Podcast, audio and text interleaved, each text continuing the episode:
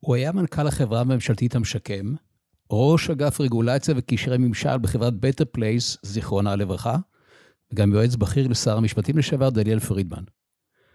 בורסת היהלומים בישראל היא אחת משלושת הבורסות המובילות בעולם. ערן זיני, המנכ"ל, מאוד אוהב ריצות שטח, רצוי בשעת זריחה, מאוד אוהב להכין ארוחת בוקר לילדים, רצוי עם מוזיקה. הוא משתף איך בעיניו האהבה קשורה לניהול, וגם אתם עומדים לקבל פרספקטיבה אחרת למושג מנהיגות. זה עומד להיות מרתק. פתיח ומתחילים.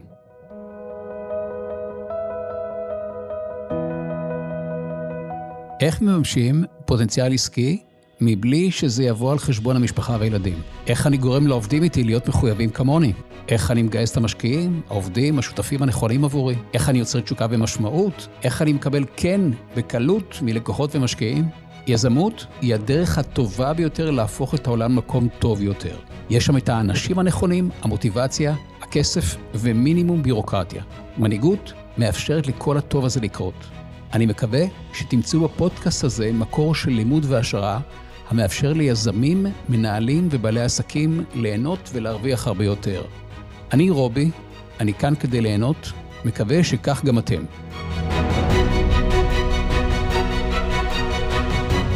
ערן היקר, אה, קודם כל תודה על ההסכמה שלך. באהבה רבה. ואני חייב לומר שאני מתרגש. כמו שגם אמרתי לך בשיחה המקדימה, אני ממש מתרגש. אני מתרגש כי אני עושה משהו שמעולם לא עשיתי. ואיזה. כיף לך. אני לגמרי מסכים איתך. אני מאוד אוהב לעשות דברים שמעולם לא עשיתי. ואז אני עושה משהו בפעם הראשונה, ופודקאסט אי פעם, ואתה האורח הראשון בפודקאסט הראשון. מדהים. לכבוד הוא לי, זכות גדולה. אה, אני, אה, תראה, אני חושב, אה, בוא, אני, אני מכיר אותך שבע דקות, אני חושב, אולי קצת לפני, אבל בסופו של יום, אני חושב שללכת על משהו שלא עשית אף פעם, ולבוא בצורה רצינית, אני רואה גם איזה ציוד מקצועי הבאת, ולרצות לדבר על דברים קשים והכל במטרה לפתח. גם כנראה ש... ולתת השראה. יכול להיות גם לאנשים שאתה לא מכיר באופן אישי, שמקשיבים כרגע לפודקאסט הזה, זה דבר גדול וזו זכות גדולה. של תודה, שנינו. תודה, היה מקסים. אני מסכים איתך. אני רוצה לשאול אותך שאלה מאתגרת ברשותך. אתה רוצה לדעת למה אני חושב שכדאי להם להקשיב לנו? אני אשמח. תראה, יש, גם אתה וגם אני, אנחנו עשינו דבר או שניים בחיים, ואני חושב שבסוף המפגש בינינו, המאזינים יהיו קצת יותר עשירים בעין, בין אם בהשראה ובין אם בלימוד. אני מאמין שבסוף ההפגש... הפודקאסט הזה, אדם יהיה טוב יותר ברמה האישית וטוב יותר כמנהל. מעולה, זה כבר מרג... שווה. וזה מרגש אותי. גם אותי. מה מניע אותך לעשות מה שאתה עושה? אהבה, השפעה. אמ, אני אגיד לך גם מה לא מניע אותי, כסף לא מניע אותי, באופן הזוי ומוזר, אבל uh, אתה יודע, השילוב של מנכ"ל הבורסה ליהלומים זה שלוש מילים מאוד חזקות, גם מנכ"ל, גם בורסה וגם יהלומים. בהחלט. אני מקבל את זה מכל הכיוונים, אבל uh, מעולם uh, לא כיוונתי או לא שמתי, הצבתי לי כמטרה כסף או סכום של כסף, אלא דווקא השפעה, רצון לסייע, רצון uh, לסייע לארגון, uh, להוביל ארגון, uh, uh, לעזור uh, לארגון להתפתח, ואני חושב שכל עוד אני עושה את זה בתפקידי הנוכחי, גם בתפקידים קודמים שעשיתי, אני חושב שזה מה שמניע אותי. כמה, כמה, כמה זמן אתה בתפקיד כבר? אני ממש אה, בימים אלה סוגר ארבע שנים אה, בתפקיד, תפקיד מרתק, מעניין, לא הרבה יודעים, אבל הבורסה ליהלומים היא אחת מהבורסות המובילות בעולם. אה, אין הרבה בורסות אה, ליהלומים בעולם, יש כ-30, וישראל היא אחת מהשלוש המובילות. עד לפני שנתיים הייתה גם את בלגיה, אה, אנטוורפן, אבל לצערי היום ירד קרנה. הבורסות, שתי הבורסות, אבל צריך לומר ביושר, ששתי הבורסות הכי חזקות בעולם נמצאות בהודו ובדובאי. בהודו בגלל כוח העבודה הזול, ובדובאי בגלל הסביבה המיסויית הרגולטורית שמאפשרת לעשות עסקים אה, בצורה קלה יותר, ואני חושב שגם משכה לשם הרבה מאוד עסקים מכל העולם. תתאר להדיוטות כמוני שלא מבינים כלום ביהלומים הנצצים, איפה אנחנו על המפה העולמית? א', אתה לא הדיוט, גם ב... ביהלומים אני הדיוט לגמרי. לא, אז, אז אני חייב לומר לך שלא הרבה מכירים, זה עולם מאוד מאוד סגור. אתה נפגש ביהלום רק בתוצרתו הסופית, כשהוא מגיע על האצבע כתכשיט. כן. או על, או על, או על הצוואר. אנחנו בעצם, הבורסה ליהלומים היא זירת מסחר, הבורסה בישראל קיימת כבר 85 שנה. זה ענף שהוא מאוד מאוד מקצועי, גם צריך לומר ביושר שמאוד יהודי, בה"א, בכל העולם. מעניין. כן, כן, כן, גם במקבילים שלי בניו יורק ובאנטוורפן. רגע, איך, איפה אנחנו במפה העולמית? איפה ממוקמת ישראל, כשח... עד כמה אנחנו שחקנים מרכזיים? אז אני, אני חושב שציינתי שהיא אחת משלושת הבורסות הכי חזקות בעולם. המומחיות שלנו בעיקר באבנים גדולות, מה שאומר שניים שלושה קראט ומעלה. זה בורסה יחסית חזקה בכל מה שקשור למסחר. השוק המרכזי שלנו לייצוא יהלומים מלוטשים הוא בארצות הברית. יש 55 אחוז מכלל הייצוא פה מישראל הוא לארצות הברית, עוד כ-20 אחוז להונג קונג וסין, ולשמחתנו מהשנתיים האחרונות גם יש ייצוא פורמלי לדובאי. גם זה משהו שפיתח מאוד את העסק. איך הגענו להיות שחקן מרכזי? זה באופן בקצרה, מעניין. בקצרה. כן, כן, באופן מעניין. דווקא בשנות ה-40, 50, מדינת ישראל יצרה המתהווה, המדינה המתהווה, בטח שבאה לפה העלייה גם מאירופה, בעיקר מאירופה, ופשוט כמו שאמרתי מלכתחילה, זה ענף שנוצר לנו בעצם איזשהו יתרון יחסי, בעיקר בגלל קשרים, בגלל יכולות מסחר מאוד מאוד גבוהות, ולשמחתי בשנים האחרונות גם בגלל טכנולוגיה. מרבית הטכנולוגיות המובילות בעולמות היהלומים הן טכנולוגיות ישראליות, טכנולוגיות שבעצם יוצרו פה בישראל והיום מאומצות בכל העולם. מדהים. כן. Uh, איך הגעת לתפקיד? האמת שזה סיפור uh, מעניין, uh, אני לא כזה מעניין, אבל זה סיפור לא רגיל. אני, אני, אני חייב לומר לך ש...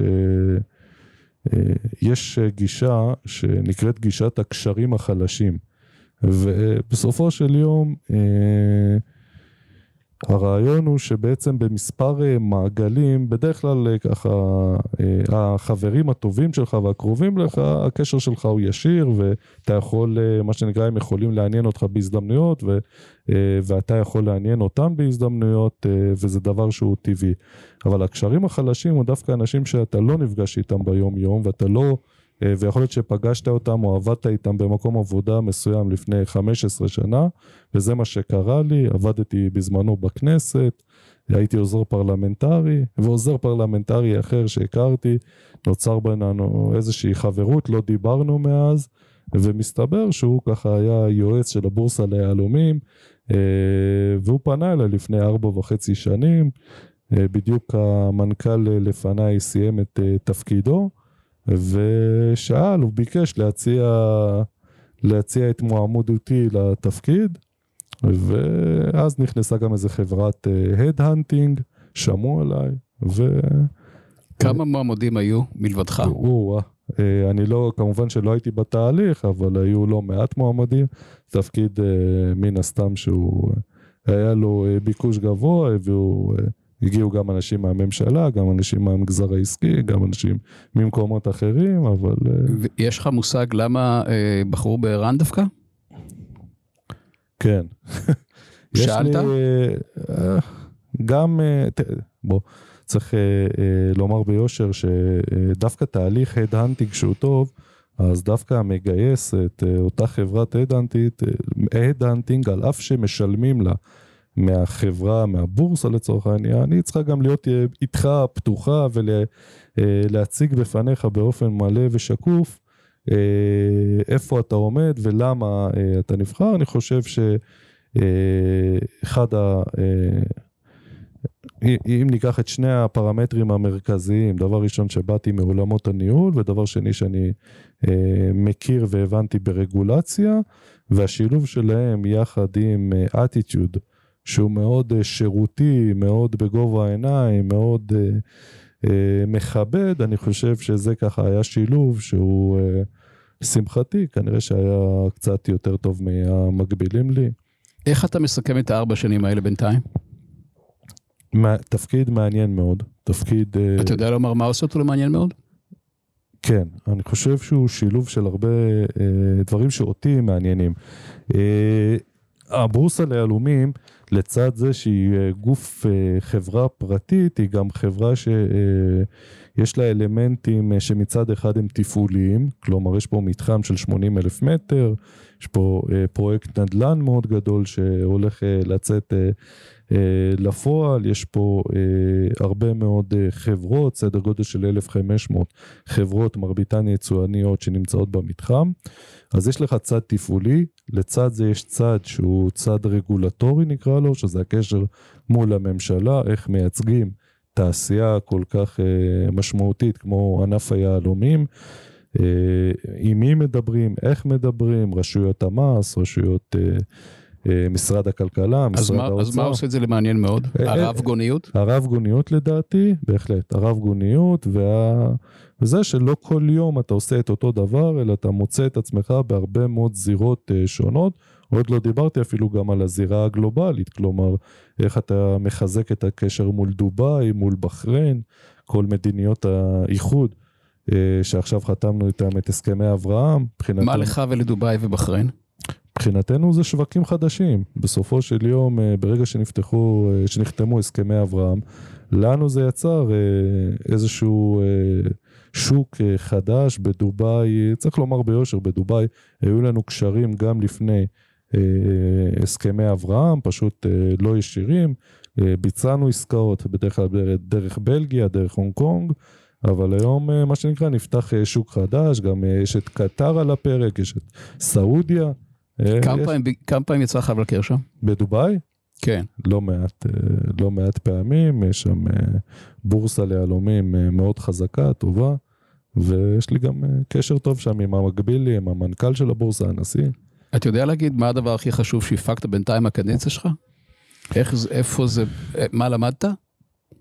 אני משתדל ללמוד כל הזמן. אני חושב שמה שהתחזק אצלי, שבסופו של יום הכל אנשים. תסביר.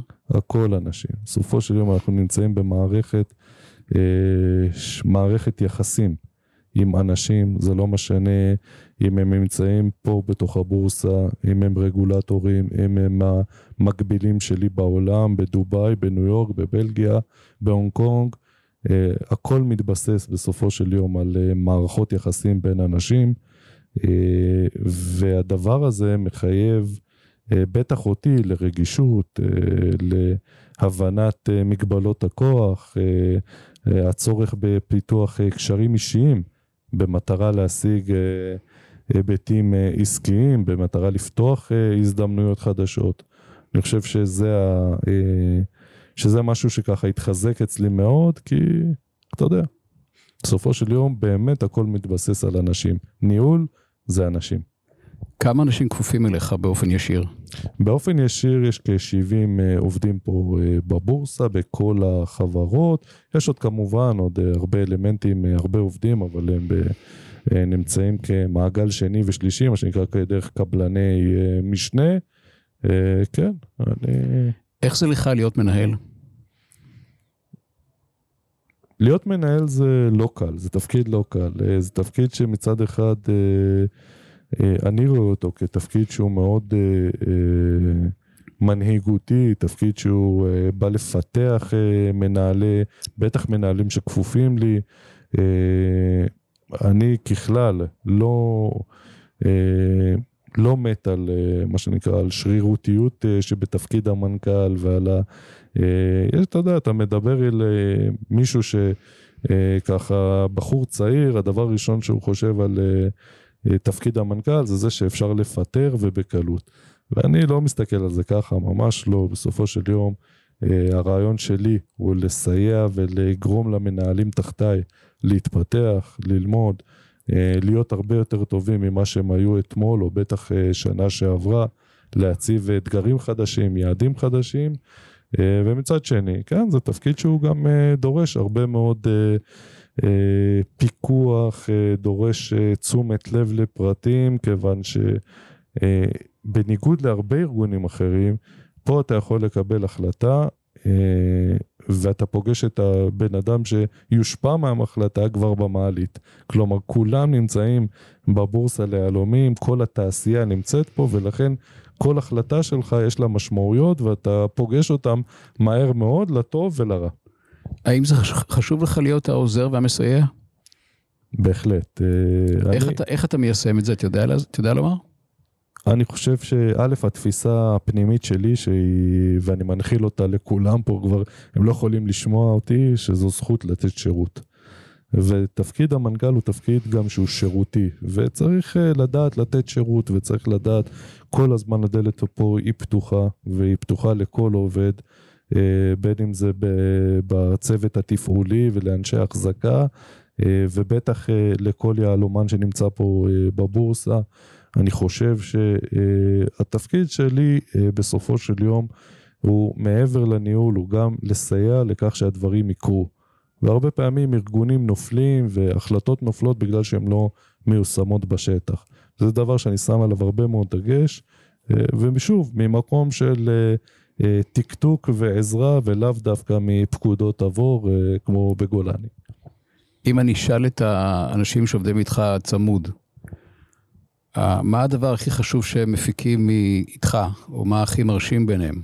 מה לדעתך, או מה, מה הכי חשוב בעיניך שהם יחוו וירגישו? אתה יודע לומר? אני חושב שא', אתה יכול לשאול אותם, אבל אני חושב שהדבר, אה, להערכתי, שהם מבינים אה, בחדר הזה אפשר לומר הכל.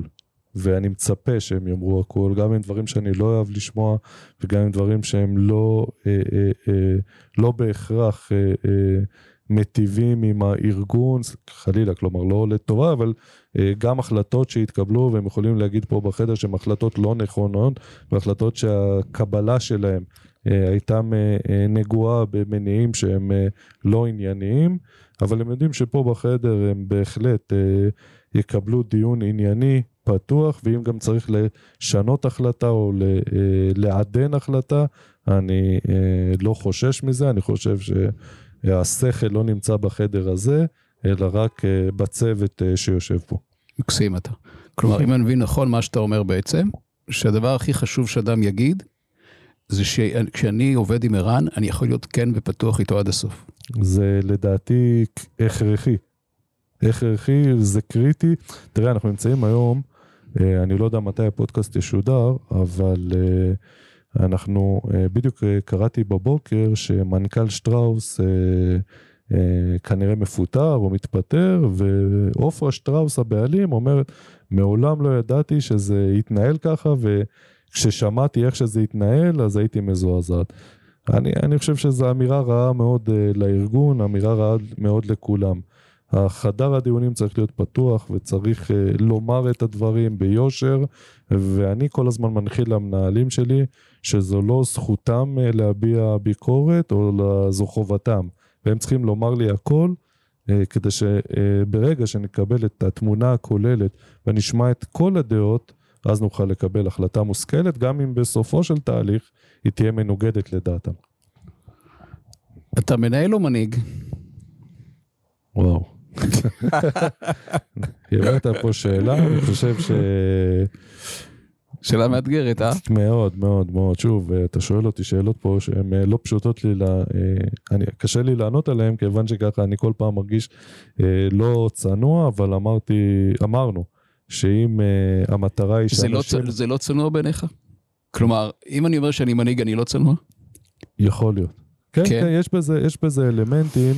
אתה יודע, מנהיגות זה משהו שהוא, אה, בעיניי לפחות, זה משהו שככה, כשבן אדם יגיד על עצמו שהוא מנהיג, אה, הוא צריך להיות במקום אה, מאוד בטוח בעצמו, וגם שמקום שזו באמת תישמע כאמירה אותנטית ולא מתנשאת. כן. אבל האם יש בי אלמנטים מנהיגותיים? אני, אני חושב שכן. אני מגיל 18 או 19 בתפקידים פיקודיים, מנהיגותיים, אני אוהב את זה, אני נמשך לזה. ואתה יודע, בסופו של יום מנהיגות היא לא רק ב, אה, פה בתוך החדר, מנהיגות יכולה להיות גם בוועד הבית, מנהיג יכול להיות בקבוצת הכדורסל, מנהיגות יכולה להיות בקבוצת הריצה. אה, אתה, אתה רואה מנהיגות בכל מקום, ואני חושב שהדבר אה, היותר גרוע הוא מנהל שהוא לא מנהיג. כשפה גם באלמנטים כאלה נתקלתי, וזה דבר שהוא אה, אה, בעיניי אה, מאוד מאוד בעייתי וכמעט אפילו לא יכול להיכנס לחדר. קודם כל תרגיש חופשי לשאול אותי גם מה שאתה רוצה. על הכיף. אמ, אם אתה צריך להגדיר מנהיגות מהי, איך היית מגדיר את זה לפי תפיסתך? מנהיגות היא אה, הובלה, היא קבלת אה, אחריות קודם כל. היא קבלת החלטות, יכולת קבלת uh, החלטות, היא יכולת uh, uh, הנאה של uh, ארגון, של, uh, uh, של כוח מסוים לכיוון uh, מסוים. מנהיגות uh, יכולה להיות מנהיגות uh, גמישה, מנהיגות שאני יותר מתחבר אליה היא מנהיגות uh, מכבדת, מחבקת, לא ממקום של שררה, אלא ממקום של אמונה בצדקת הדרך, ממקום של חזון, אני חושב שככה אני רואה את זה. איך אתה רואה את זה? את, את מה? מנהיגות. את שאלת המנהיגות. Um, תראה, מנהיגות זה הערך הכי מבוקש בעולם העבודה. איך יודעים שמנהיגות נוכחת? זה מאוד פשוט במבחן התוצאה. כמו כל דבר בחיים. כשמנהיגות נוכחת קורה דבר מאוד פשוט. יש קבוצה של אנשים שמשלבת ידיים יחד למען מטרה משותפת. וכשקבוצה של אנשים עושה את זה, קורים דברים מדהימים. כשמנהיגות נוכחת, אה, השמיים הם לא הגבול, כל מה שקשה הופך להיות קל, כל מה שמסובך הופך להיות פשוט. והרבה מאוד אנשים משתמשים במילה הזאת, מנהיג, מנהיגות, ורוב האנשים אלה לא יודעים להסביר מה זה אומר. Mm-hmm. Uh, יש כאלה שחושבים שמנהיגות זה להוביל אחרים. Uh, אני חלוק עליהם מהסיבה הפשוטה שאין לי דרך להכריח אנשים לבוא איתי. יש משהו שגורם להם לבוא איתי, כלומר זה שאנשים באים איתי זה תוצר לוואי. אוקיי. Okay. מנהיג, יש כאלה שחושבים שמנהיגות זה משהו שנולדים איתו. אני גם כאן חלוק עליהם, אני, אה, לגישתי מנהיגות זו מיומנות פשוטה, שכל אחד יכול ללמוד ולפתח. ויש כאלה שחושבים שמנהיגות זה כריזמה. Mm-hmm. ואתה יודע, הלכתי פעם לחכם מכל אדם, פעם זה היה שלמה המלך, היום זה גוגל, ושאלתי אותו, גוגל, תספר לי מה זה כריזמה, ופגשתי שם אין סוף סיפורים. כלומר, זו מילה כזו שאף אחד לא יודע להסביר מהי. מנהיגות בעיניי זה שילוב של שני דברים פשוטים. אחד, אמונה בדרך, ושתיים, המוכנות לשלם מחיר הצעידה בדרך. האמונה בדרך והמוכנות שלי לשלם מחיר הצעידה בדרך. למה אנשים באים איתי, אם הם בוחרים לבוא, או איתך? כי הם מסתכלים על הדרך ואומרים, יש שם משהו טוב עבורנו גם. ומעבר לזה, הם סומכים עליך או עליי. למה הם סומכים? כי אדם מוכן לשלם מחיר. עכשיו, שים לב שלגישתי, מנהיגות לא קשורה באחרים. אמ, זה שאחרים באים זה תוצר לוואי. אם אני מגדיר מטרה שעושה טוב להרבה אנשים, אז באופן לא מפתיע נמצא הרבה אנשים מאחוריי. ועידן הניהול מת. יש, אתה קורא ספרים? כן, בהחלט. יש ספר שקראתי, הכי הרבה שקראתי אותו עד היום, זה אה, עידן הניהול של גרי המל. פגשת את הספר הזה? לא. ממליץ לך בחום. גרי אומר שם. שעידן הניהול עבר מן העולם, מת. ואני חושב שרוב החברות עדיין מקדמות מנהלים טובים. רוב החברות לא יודעות לפתח מנהיגות, וחברות שלא מפח... שמקדמות מנהלים ולא מפתחות מנהיגות, אלה חברות שתדשדשנה. עכשיו, למה עידן הניהול מת? כי במציאות שמשתנה מהר, ואנחנו רואים במציאות שמשתנה מהר והקצב רק גובר, תחשוב איזה אנשים אתה רוצה איתך. מי האנשים שאתה רוצה איתך. אני רוצה אנשים יצירתיים, מעזים, מחויבים, אכפתיים, אחראים, ואין דרך לנהל את זה. אפשר רק לפתח את זה. וזה משהו כן. שמנהיגים יודעים לעשות. אוקיי, אז בעצם אה, אם אתה עכשיו היית יועץ יד ימינה של עופרה שטראוס, בבואה לבחור את מנכ"ל שטראוס הבא, מה בעצם הדגשים שהיית אה, ממליץ לה במטרה למצוא את הבן אדם הטוב ביותר, לקחת נושאת מסות- מטוסים כזו אה, ולהוביל את הארגון? שאלה מצוינת. Uh, תראה, אני, אני אה, לא מכיר את עופרה עדיין, אבל uh, אני אתייחס לשאלה הזו באופן כללי, מה מערכת השיקולים. אני חושב שבתפקיד כזה משמעותי כמו מנכ"ל, אני רוצה אדם מעורר השראה ומעצים. עכשיו, צריך לשאול את השאלה, מה זה אדם מעורר השראה? אה, מה זה אדם מעורר השראה בעיניך? בעיניי זה מישהו שהולכים אחריו. אני אגיד לך מה, מי זה אדם מעורר השראה בעיניי. זה אדם שאם אני לידו אני גדל. אני קצת טוב יותר ממה שהייתי לפני כן. אוקיי, אני אתן לך דוגמה, אני אזכיר כאן שמות כי כיף לי להזכיר. מעולה. הבן שלי המהמם והמדהים, שחר, מהמם. עובד עם אורנה ברביבאי. מדהימה. הוא עובד, הוא עובד איתה בכנסת, שרה מדהימה. בהחלט. עכשיו, הוא גם אומר את זה, והוא אומר את זה מתוך היכרות קרובה. מהמם. אני לא מכיר אותה, אה, אבל דרך מה שאני שומע ורואה אצלו, ברור לי שאדם מעורר השראה. כלומר, היא אדם שאנשים לידה גדלים. הם קצת טובים יותר או הרבה יותר טובים ממה שהיו לפני כן. זה אדם מעורר השראה בעיניי. נמסור לה. אה, אדם מעצים כן. זה אדם שמאפשר לסובבים אותו להפיק את הכי טוב שיש בהם. עכשיו, אה, אתה יודע, לתפקיד כזה הייתי בוחר מנהיג. אוקיי. ויש כמה מכנים משותפים למנהיגים. אחד, הם אנשי חזון. מהמם. עכשיו, יש כל מיני דרכים להבין חזון. אני לא יודע איך אתה תופס חזון. אני אגיד לך איך אני תופס חזון. אני אשמח. חזון זה מאוד פשוט, זה תמונת עתיד ברורה. אוקיי. לצורך העניין בן גוריון. אוקיי. החזון, המנהיגים הם אנשי חזון. יש להם תמונת עתיד ברורה. מהמם.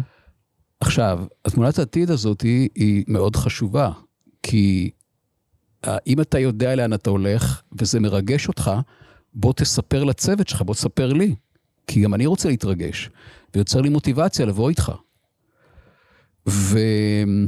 אתה יודע, אבל פה אני, אני חייב uh, לעצור אותך, uh, כיוון שאצלי, מה... שנקרא הניסיון uh, המקצועי שלי, עניין החזון, uh, ואני אגיד אולי דבר שלא קל לשמוע אותו, בעיניי הוא צריך להגיע מהדירקטוריון. כלומר, אני כמנכ"ל, אני איש הביצוע. היום הרמטכ"ל הוא לא קובע את החזון אה, לגבי רצועת עזה או לגבי אה, הזירה אה, המדינית. בסופו של יום, אה, המנכ"ל, ככה אני אה, תופס אותו, הוא איש הביצוע. כלומר, אני צריך עזרה דווקא, אה, אנחנו כל הזמן אה, מדברים על מי שמתחתיי. אבל גם למי שמעליי יש אה, תפקיד. א', יש מי שמעליי, אה, אני מניח שלא כולם אה, אה, יודעים את זה, אבל גם מעל מנכ"ל בחברות מסודרות, ציבוריות, יש דירקטוריון.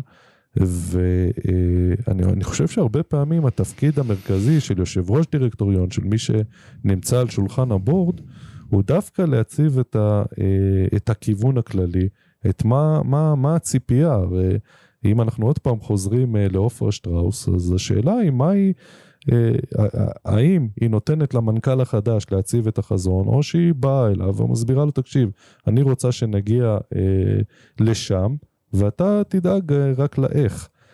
ובדרך כלל, תראה, ארגונים בריאים גם עושים את זה במשותף, כלומר שהמנכ"ל ויושב ראש הדירקטוריון בונים ביחד חזון. אבל ברור לי לחלוטין שהקו המאחד בין, אני לא יודע אם זה שתי גישות שונות בינינו, הוא שבסופו של יום המנהיגות היא כלי הכרחי ומרכזי להביא לתוצאה הרצויה בטווח הארוך או הקצר. מנהל שהוא לא מנהיג, יש שם בעיה. יש, אתה יודע, אין, אין פה נכון ולא נכון. נכון. אני אשאל אותך שאלה, כ, כמוביל, מה, מה אתה מעדיף? אתה מעדיף להגיד להם לאן הולכים, או שאתה מעדיף שזה יבוא מהם? מי זה להם? סליחה רק. מהצוות שלך. אה, מהצוות. כלומר, האם אתה מעדיף להגדיר להם מטרות ומשימות, Mm-hmm. או שאתה רוצה שזה יבוא מהם, המטרות והמשימות? אני, תראה, אני, אני, אה, אצלי בדרך כלל זה גם וגם. כלומר, אה, אני רואה את התמונה הכוללת, אה, ואני רואה, אני בדרך כלל מקווה שאני יודע לאן אני רוצה שהארגון יגיע, אבל אני מצפה שגם הכפופים לי יציעו, יעלו אליי תוכניות ויעדים לגבי איך הם רואים את היחידות שהם אחראים עליהם מבחינת השלב הבא, כלומר לאן להביא אותם. בדרך כלל גם כמנכ"ל אני מאוד מאוד מחבק ומעצים מנהלים תחתיי שיוזמים, ואני גם מוצא בעיה בכאלה שלא. כלומר, הרכיב המקצועי לצד הרכיב המנהיגותי הוא קריטי בעיניי. כלומר, סמנכ"ל כספים שלא פיקס בדוחות הכספיים של הארגון, של החברה, של כל החברות בנות, תהיה לו בעיה איתי. יועצת משפטית שלא יודעת את כל האלמנטים שקשורים לעולמיית דיני העבודה והליטיגציה וכל מה שנגזר מהיבטים משפטיים, פה בבורסה גם מוסד הבוררות, אז תהיה לה בעיתה, כלומר הבסיס להכל הוא הבסיס המקצועי, ומשם אנחנו בונים יחד את לאן שהארגון רוצה להגיע. בדרך כלל מעטים המקרים שאני בולם יוזמות. מה, מה האתגרים שאתה פוגש? מה מאתגר אותך ב, ב, בעבודה עם הצוות? זו שאלה, שאלה קשה. לא, אבל בגלל זה אני... איך אתה עם שאלות קשות? מעולה, אני אוהב אותן, כי זה שאלות שגורמות לי לחשוב. אני חושב ש... א', יש אתגר, צריך לומר את זה ביושר. יש אתגר כשהמנכ"ל מגיע מחוץ לארגון, והוא לא צמח בתוך הארגון, ואז בעצם איך המערכת מקבלת את המנכ"ל, איך המנכ"ל מתייחס למערכת, איך הכפיפים מסתדרים עם מנכ"ל שהם לא הכירו. בסופו של יום, אני, אני רואה את זה ממש כחוט השני, זה לא רק רלוונטי לתפקיד מנכ"ל, כל תפקיד ניהולי, בדרך כלל מי שמתחתיי, יש כאלה שיותר קל להם ויש כאלה שיותר קשה להם לקבל מנהל חדש עם תפיסות חדשות, עם ערכים חדשים, עם יכולות אחרות, ואלה אתגרים של התחלה. האתגרים היום הם בעיקר איך אפשר בעצם למנוע שחיקה, ואיך כל הזמן מכניסים דלק למכונה המדהימה הזו שנקראת ניהול אנשים, יצירת אתגרים חדשים. כשאתה אומר שחיקה, למה אתה מתכוון? זה לא סוד שאם יש לך מנהל שנמצא פה שש שנים או שבע שנים או תשע שנים או אחד עשרה שנים באותו תפקיד בכיר שהוא לא, ככל שיהיה, בסופו של דבר יש פה אלמנט של שחיקה. והדבר הזה הוא, הוא, הוא מחייב ניהול והוא מחייב תשומת לב, הוא מחייב יכולת הנאה והנהגה. מה הבעיה בשחיקה? זאת אומרת, איזה בעיה אתה רואה שם בשחיקה? אני חושב שיורד אלמנט העניין. כלומר, מה שהיה מעניין בעבר ומה שהיה חדש בעבר, מתחיל להיות שגרתי. ואז מה הבעיה שיוצר לארגון? הארגון תקוע. אני מרגיש את זה, שאיפה שיש מנהלים שהם ותיקים, בסופו של יום מי שמגיע מהמגזר הציבורי רואה את זה אפילו באופן יותר בולט, שיש לך שם כל מיני מנהלים שנמצאים במשרד הממשלתי הרבה מאוד שנים, והמערכת, מה שנקרא, מנוונת אותם. ולכן פה האלמנט האישי של כל מנהל ומנהל כל הזמן לייצר לעצמו תוכן. ולהרחיב את ארגז הכלים, אני חושב שזה מה שמחיה אותו. מי שמאבד את העניין במרוץ הזה, לצערי קמל, ו... ואז נוצר אפילו איזשהו נתק בין המנכ"ל לאותו מנהל. במגזר הציבורי קשה מאוד לטפל בזה, במגזר העסקי יש קצת פחות הגבלות מבחינת אנשים שאתה יכול להזיז, לפטר. אתה מזהה שחיקה כשאתה רואה אותה? כן, בטח, מהר מאוד אתה מזהה אותו. ואיך אתה נותן מענה לזה? המענה הראשון, קודם כל הוא אצלי, הוא לנשום. באמת, אתה יודע, זה בעבר הייתי הרבה יותר אימפולסיבי והייתי שולט והייתי יכול אה, לקבור מנהל אה, בשיחה כזו, אבל היום אני נושם, אני, אה, אני מנסה להבין מאיפה באה השחיקה, אני מנסה לדבר על השחיקה, אני מקיים פה הערכות עובדים כל שנה, מדברים על הכל, מה שנקרא פותחים את הכל, והכל במטרה לשקף לעובד, למנהל. איך אני רואה אותו, מה הציפיות שלי ממנו, איפה הוא חלש, איפה הוא חזק. אה, אני מקווה שזה עושה טוב, מנסים לדבר על הכל. אה, יש מנהלים שיותר מסתגרים, אה, מנסים לפצח את האגוז הזה. לעיתים זה אפשרי, לעיתים זה דורש כלים קצת יותר אגרסיביים, אבל אני חושב שאם טובת הארגון עומדת לעיני המנכ"ל, הוא חייב כל הזמן לייצר שיח ועניין במטרה שהארגון אה, יתקדם. אתה יודע לקבל משוב? או האם אתה יודע להזמין משוב? אתה מזמין משוב מהכפופים אליך? מהעובדים? התהליך של הערכת העובדים פעם בשנה הוא תהליך אה, מאוד אה, משובי, מה שנקרא. הדדי? כן, כן, בהחלט. אה, אה, אני גם שואל אה, שאלות, אה, לפעמים גם אה, קשות. אה, אף פעם זה לא קל לקבל ביקורת, אבל אני מחבק את התהליך ומנסה גם להוציא ממנו את, ה, את המיטב. יש ביקורת שהיא עניינית, יש ביקורת שהיא פחות עניינית. אה, צריך גם לומר ביושר, לעיתים השיחות האלה מתגלגלות גם לשיחות שכר, וכן מתגמל ולא מתגמל, אבל אני עוצר את זה שם. אני חושב שחובתו של אה, מנהל אה, לקבל ביקורת, דרך אגב, לא רק מהכפיפים לי, אלא גם מי שמעליי, לבוא ולהקשיב. תראה, אני, אני רוצה להציע לך הצעה. בבקשה. אתה, אני מזמין אותך להחליף את המילה, אני מאוד קשוב לשפה בכלל. מעולה. והסיבה לזה היא מאוד פשוטה, השפה עמידה על הגישה, הגישה זה הכל. כן. אז אני ממליץ לך להחליף את המילה ביקורת במשוב. מעולה. זאת אומרת, אני אוהב משוב שלך, ואני מאוד, אני תמיד אומר לאנשים את האמת, בין אם נעימה, בין אם פחות נעימה, מהסיבה הפשוטה שאני, אכפת לי מהם. נכון.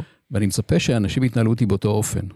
אז כשאתה מחליף את זה למשוב, זה לוקח את זה למקום לימודי. אני כאן כדי ללמוד. האם אתה יודע לבקש עזרה? אתה יודע לבקש עזרה? אני חושב שאני יודע לבקש עזרה. בוא, אנחנו מדברים פה על ניהול, ואני חושב שאם יש משהו אחד שצריך אה, להוציא מהחדר, אה, ואני משתדל בדרך כלל שהוא לא ייכנס אליי לחדר, זה כל הנושא של אגו. אה, הסיפור של ניהול אגו הוא משמעותי מאוד, אני משתדל מאוד שלא יהיה פה אלמנטים של אגו, וגם אצלי, כלומר, גם כשאני מביט במראה, אני משתדל להבין איפה אני יותר חזק ואיפה אני יותר חלש, באיפה שאני יותר חזק, אני בדרך כלל אה, שם יותר גז, אני מאוד מאמין בגישת החיזוק מאמצים מצליחים, אני מרגיש שטוב לי שם. איפה שאני חלש יותר, אה, אני צריך לבקש עזרה, אני לא תמיד מבקש עזרה. אבל, אה, אבל אין לי בעיה עם לבקש עזרה. תראה, כלומר... אני רוצה להראות לך איך זה יכול לעזור לך בנושא של שחיקה. בבקשה. יש... Uh, המטרה של העובד כמו שאני מבין, זה לפתור למנכ"ל בעיה. למה חיפשתי עובד? כי יש לי בעיה. המטרה שלו זה לפתור לי בעיה, והמטרה שלי כמנכ"ל זה לפתור לו בעיה. עסקים עושים בווין ווין. אז כשיש מולי אדם שחוק, אני אה, אשאל אותו. שאלת שאלות זה כלי אדיר. אני אשאל אותו איך הוא היה רוצה לעזור לי אחרת, באיזה אופן. כן. האם יש מקומות אחרים שהוא היה רוצה לעזור בהם, ומה הוא מציע. Mm-hmm. אני מלמד אותו לדבר פתרונות, ואז הוא הופך להיות מעורב, וגם רמת המחויבות שלו גבוהה יותר, כי זה בא ממנו. כן, זה, זו, זו, זו דרך טובה. אה, צער, שוב, זה לא לצערי, זה מי שאני, אני פחות טוב בשאלת אה, שאלות עם הכפיפים לי. אה, אני יותר טוב בשיח שהוא תכליתי, וגם שאלת שאלות יכולה להיות תכליתית, אבל מה שנקרא להציב את האמת אה, בפנים ולראות איך אפשר אה, לפתור את זה. לא תמיד אני מצליח, יש מקומות שזה עובד. רש, רשמת, כן. בשאלון הזה שהעברתי לך, רשמתי, רשמת באופן כן, אה, שהנושאים שהכי תרצה שנדבר עליהם, אחד מהם ציינת ניהול מתחים ארגוניים בזווית של המנכ"ל. כן. תסביר בי בפשוטה מה זה אומר. המנכ"ל, תפקיד נחשק ככל שיהיה, עומד ב, אה, בקשת של אה, מתחים מטורפת, כל היום.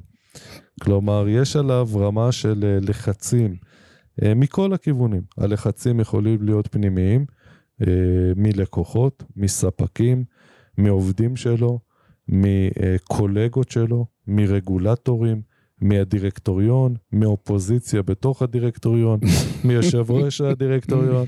אנחנו חיים בעולם uh, מורכב, ו, ועוד לא, אפילו לא התחלתי לדבר על ניהול משברים ועל אלמנטים אחרים ש...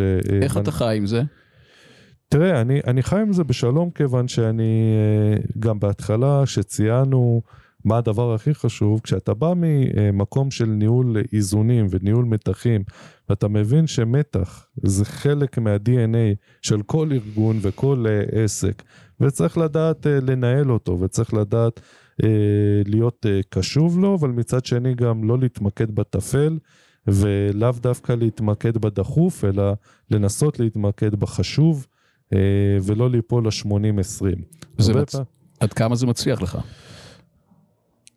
אני חושב שאני לומד uh, מיום ליום uh, להצליח יותר, ואני חושב שהיום אני בנקודה שהיא, ש, שאני יכול, אני, אני, כשאני מביט היום במראה, אני מאוד שונה מאיך שהייתי בתחילת התפקיד, ובטח מתחילת התפקידים הניהוליים שלי. אתה יודע, זה בסופו של יום זה תהליך, תהליך שהוא לימודי. אה, אבל, אבל, אבל אני חושב שצריך לדעת להכיל את, ה, את האירוע הזה שנקרא ניהול, בטח ניהול בכיר, כיוון שככל שאתה אה, במעלה הפירמידה, ככה גם אתה יותר בודד. והרבה יותר קל גם אה, לבצע, לעשות טעויות, שזה בסדר, אבל רק צריך לראות שגם אתה לא עושה טעות ונופל. יש איזה ספר, אני לא זוכר, אני קורא כל הזמן המון. איזה כיף לך. יש, אמ, ואני קורא, הספרים שאני קורא זה ספרים של אנשים גדולים שעשו דברים גדולים. אוקיי. Okay. ואני קורא את זה מסיבה פשוטה, זה מאפשר לי ללמוד, אני לומד מזה המון. אוקיי. Okay.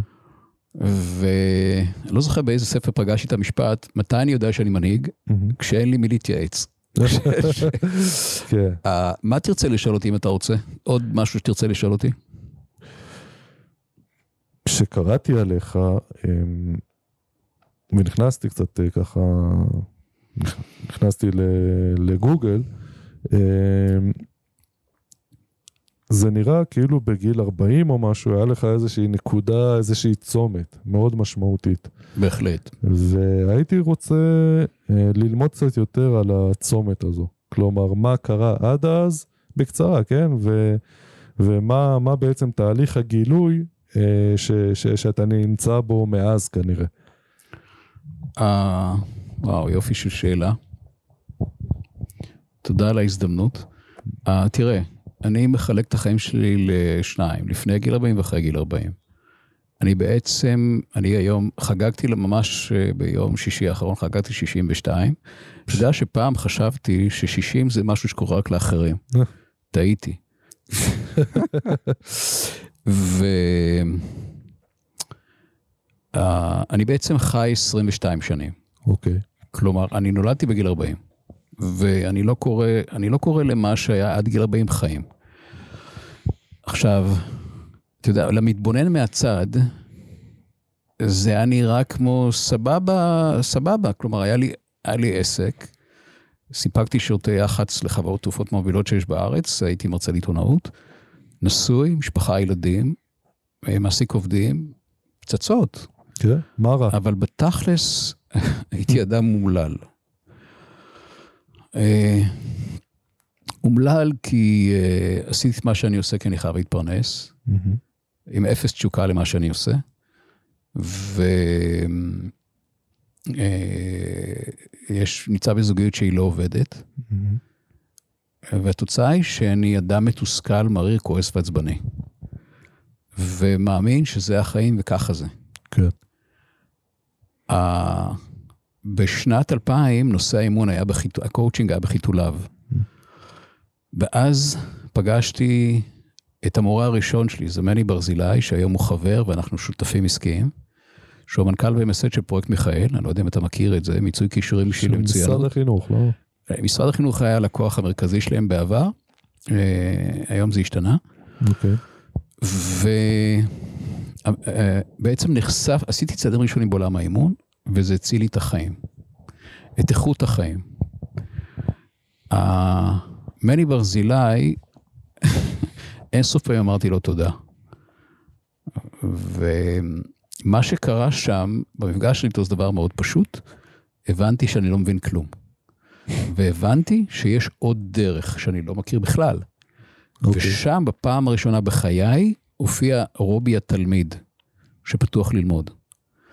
ואז התחלתי מסע לימוד בארץ ובעולם, כי הבנתי שיש סט של כלים שאין לי אותם. אוקיי. Okay. ויצרתי לארגז כלים, ומה שארגז הכלים הזה אפשר לי, זה לשנות את חיי לבלי הכר. אבל הדבר הכי חשוב שזה אפשר לי זה להשתנות לבלי הכר. כלומר, אני לא דומה בשום צורה לאדם שהייתי לפני כן. כלומר, לפני כן הייתי חסר ביטחון, עם דימוי עצמי נמוך, היום אני מלא ביטחון, מאמין בעצמי לחלוטין. Mm-hmm. לפני זה הייתי כעוס ומריר, היום אני מקבל, שמח, פתוח, אוהב. ושיניתי הכל. שיניתי את העיסוק שלי, שיניתי את הזוגיות שלי, הקשר עם ילדיי השתנה לבלי הכר, את יודעת, זה מפחיד אותי לחשוב איך נראה הקשר עם הילדים שלי היום, כי תראה, אני פגשתי כבר אה, הורים לילדים, כן. שכשאני שואל אותו, כמה ילדים יש לך שלושה, במה הם עוסקים, אני לא יודע. פגשתי אנשים כאלה שאומרים, אני לא יודע. Mm. איך יכול להיות שאתה לא יודע מה הילדים שלך עוסקים? אין לי קשר איתם. מטורף. לגמרי. עכשיו, אני, מפח... אני לא רוצה לחשוב מה היה קורה אם מלא נחשפתי לעולם האימון, אבל זה הציל לי את איכות החיים. והפכתי את חיי ליצירה שאני מאוד אוהב.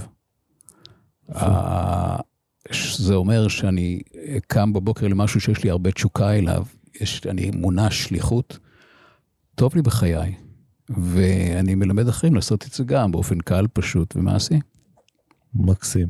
עכשיו, אתה יודע מה, אז בוא, התחלת איתי בשאלה קשה, עכשיו אני אשאל אותך. אני שבוע הבא חוגג 47. מה אתה היית ממליץ לי אה, לצורך העניין אה, אה, לקחת לשנים בבאות? תראה, אני רוצה לאתגר אותך בשאלה שאני שואל אותי, ואני ממליץ לך לשאול אותך גם. בבקשה. תראה, יש, אני, יש שתי שאלות שהן בין החשובות שאדם יכול לשאול את עצמו. שאלה ראשונה זה למה. Mm-hmm. למה אני עושה את מה שאני עושה? ולרוב האנשים התשובה היא, בכל רמות הניהול והשכר, אה, זה מה שאני רגיל, מכיר ואני חייב להתפרנס. אוקיי. Okay. עכשיו, כשאני פוגש אנשים כאלה מצוינים, זה צובט לי בלב, כי זה צובט לי בלב.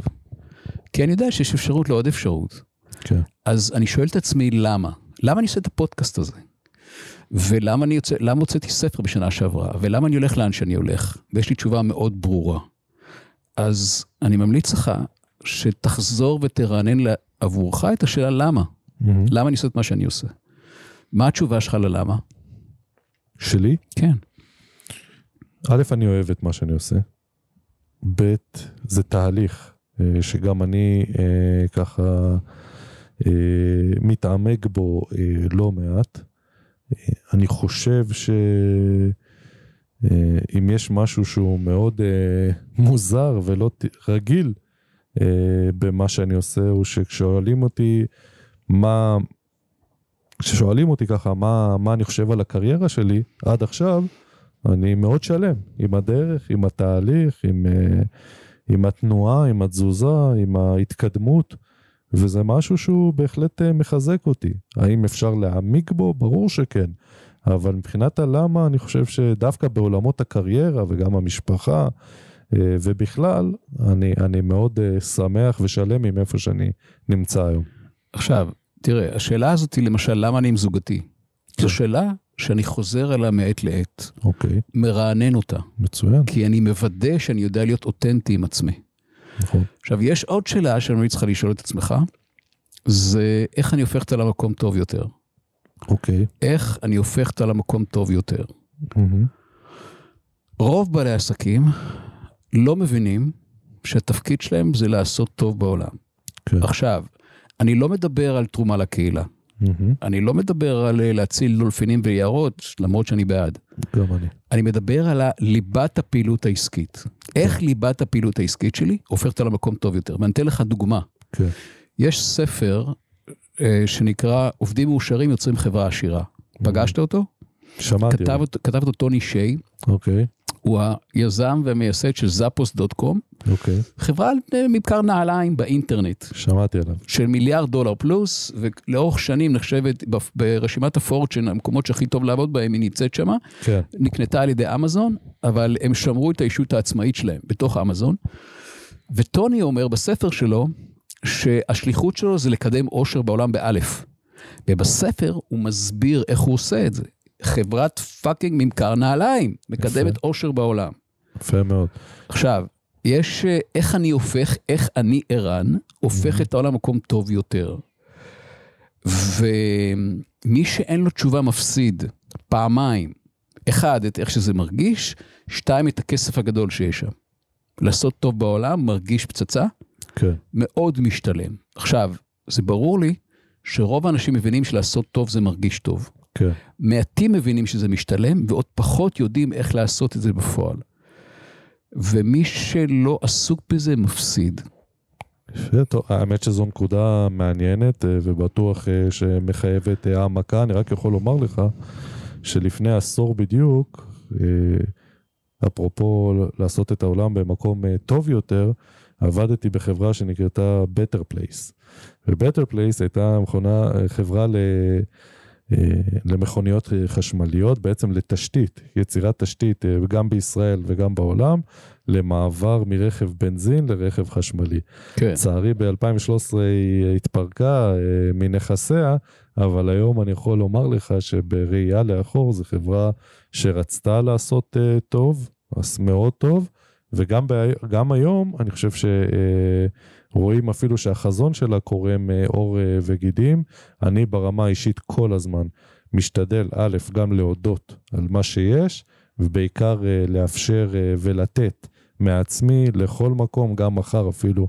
אני באיזושהי הרצאה לחבר'ה ממכינה, מהצפון, בני 21 עד 25, מנסה להעביר את מה שאני יודע עד היום, ככה הכל במטרה ללמד, לתת, ומבחינתי אני מאוד מאוד מאמין בנתינה. אה, אגב, ללא, ללא שום קשר לתמורה. לא מעניין אותי התמורה, זה לא רלוונטי, נתינה לשם אה, נתינה, זו אה, דרך חיי. איך אני הופך אותו למקום טוב יותר? שאלה, שאלה אה, שברמה האישית, אני, אה, כל מי שזקוק לסיוע אה, ברמה, עוד פעם, ברמה שלי, דלתי. אני, אני תמיד- אחדד את השאלה כן, הזאת. בבקשה. תראה, איך זה שנולדתי מהמם. הופך אותו למקום טוב יותר? האם, יש, האם זה הופך אותו למקום טוב יותר, או שזה... שאני סתם צורך חמצן? אה, יש לך תשובה? לא, לא בשלף. אני לא, לצורך העניין, אני אישית מאוד מאמין בעשיית הטוב, אה, משתדל מאוד לסייע, לתרום אה, לכל, אה, באמת, לכל מי שפונה, לכל מי שצריך. אה, גם אני עושה את זה מכל הלב, אבל אה, לא, לא, לא מעבר לכך, כלומר, לא, לא התעמקתי בזה. אני ממליץ לך לחזור וללבן את זה. אני ממליץ לך ללבן את זה עם הקרובים אליך, עם חברים, עם בת הזוג. אוקיי, איך אני אותו למקום טוב יותר? עכשיו, יש אפשרות שמתי, יש, יש ערך לשיח בקול רם. כן, זה מחבר בין התת מודע למודע. ויש אפשרות שמתישהו תופיע לך איזו תשובה מדויקת שהיא תרגש אותך. מעולה, אני אה, אשמח. עכשיו, איך אני הופך אותה למקום טוב יותר? אני רובי. כן, אני מפיץ שתי בשורות. אחד זה בשורת הטוב. תלמידים שלי הם אנשים טובים יותר, והם יודעים ליישם את זה בעסקים שלהם. אוקיי, זאת אומרת, זה גם משרת אותם ברמת הרגשה וגם ברמת ההכנסה. והבשורה השנייה שאני מפיץ זה בשורת המנהיגות. זאת אומרת, אני הופך מנהלים טובים למנהיגים. הערך המוסף של זה הוא מטורף. נכון. וזה מרגש אותי. זאת, זאת תרומתי עצמה להפוך אותה למקום טוב יותר. עכשיו, אתה יודע מה הדבר שהכי מרגש אותי לשמוע מאדם בתפקיד ניהולי? מה? זה לשמוע ממנו שהוא אומר לי, פעם ראשונה בחיים שאני שומע עובד שאומר לי שהוא אוהב אותי. מעולם לא שמעתי את זה. ופעם ראשונה בחיים שאני שומע מהילד שלי שהוא אומר לי את זה. הכי מרגש אותי בתכלס, בבוטום ליין, זה מה שזה עושה למשהו שבכלל לא קשור לכאורה לקשר של הורים וילדים. מעניין. הכי מרגש אותי. לא, זה מעניין, אה, זה מעניין מאוד, ואני אני מאוד מתחבר למה שאתה אומר. בסופו של יום, אה, אם אנחנו, אתה תשאל אותי לזקק כאילו את, בסוף את כל התובנות שלי מניהול, אני חושב שזה מאוד מתחבר לאהבה. אתה צריך לאהוב את הארגון. אתה צריך לאהוב את הארגון, אתה צריך לאהוב את העובדים שלך, אתה צריך לאהוב את המנהלים שלך, אתה צריך לאהוב את המקום. בסופו של יום, אה, האהבה הזו היא אהבה שמתפתחת, היא אה, בדרך כלל גם, אה, היא לא חד צדדית, כלומר אתה מרגיש גם שהשטח אוהב אותך, אבל אני חושב שרק אהבה יכולה לגרום לך בעצם להוציא קודם כל מעצמך את המיטב. וממנו בעצם להוריד את זה, להנחיל את זה הלאה. תגדיר אהבה. או-אה, אהבה. הסתבכת איתי. כן, כן. לא, לא, לא, לא. תקשיב, בוא, אני, אני בסופו של יום אוהב את מה שאני עושה. יש לי תשוקה אה, למה שאני עושה ביום-יום. ככה אני קם בבוקר עם, אה, עם חיוך, עם אה, מטרה, עם תכלית. ומבחינתי זה שווה הכל. אני אגיד לך איך אני מגדיר אהבה. בבקשה. ואם מתאים לך, קח את זה. בבקשה.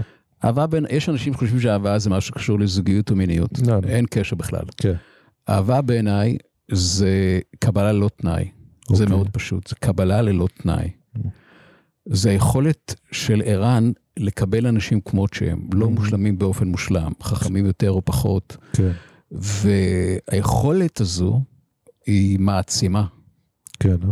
הערך המוסף של זה הוא אדיר. עכשיו, זה מתחיל בזה שאני יודע לקבל אותי ללא תנאי. כן. שאני יודע לקבל אותי, אני יודע לקבל את ערן ואת כל שאר. מעניין. Uh, עוד משהו שאתה רוצה לשאול אותי?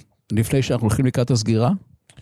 לא, אני חושב שנגענו פה בנקודות המרכזיות, אה, יש, יש לא מעט תובנות. איך היה לך המפגש הזה איתי? את האמת אבל. את האמת, אה, א', היה מעניין. אם, אם, אם ככה, אם אני אה, נותן לך משוב, אז בטח. אני מרגיש גם שזה, אני רואה שזה הפודקאסט הראשון. כן? כלומר, כן, למה? אני חושב שהאדם מן הרחוב, כשהוא הקשיב אה, לפודקאסט, ישר צללנו לשאלות, ושאלות קשות. אבל קודם כל, יש את האדם במרכז. לשאול אותך מי אתה, מה אתה, מה, מה, מה התפקידים שעשית בחייך, אה, ילדים, אתה יודע, בסופו של יום, אה, ברמה הזו, אני חושב שזה משהו שיתרום לכולם מבחינת החיבור לתכנים, אבל הנה, לפעמים הבאות, מה שנקרא, פצצה. רואים שאתה, רואים אתה רוצה, אתה מוזמן לערוך את זה מחדש, ואני תמיד אשמח לסייע. מה תרצה להוסיף בהקשר הזה? של מי אני ערן? אם אתה רוצה. אני, אני חושב שהנקודה הנקודה המרכזית אה, שהייתי אה, אה, שמח להוסיף פה, היא שאתה בעצם דיברת על איזשהו משבר או על איזושהי צומת שהגעת בגיל 40, ואצלי גם היה, הייתה נקודה כזו, היא לא הייתה נקודה משברית, אבל היא הייתה נקודה שבעצם מהרגע שהשתחררתי, בגלל שסיימתי את הלימודים, הייתי במגזר הציבורי ותמיד אה, ככה נטיתי אה, לכיוון מסוים בעולמות העבודה, ואז יום אחד החלטתי שלא עוד, ועשיתי אה, בעצם shifting, אה, עברתי אה, תחום אה, ב, ב, בעולמות העבודה, כלומר עד אז התעסקתי ברגולציה, בקשר מול ממשלה וכיוצא בזה בחברות, ועד שהחלטתי שאני רוצה לבדוק גם דברים אחרים.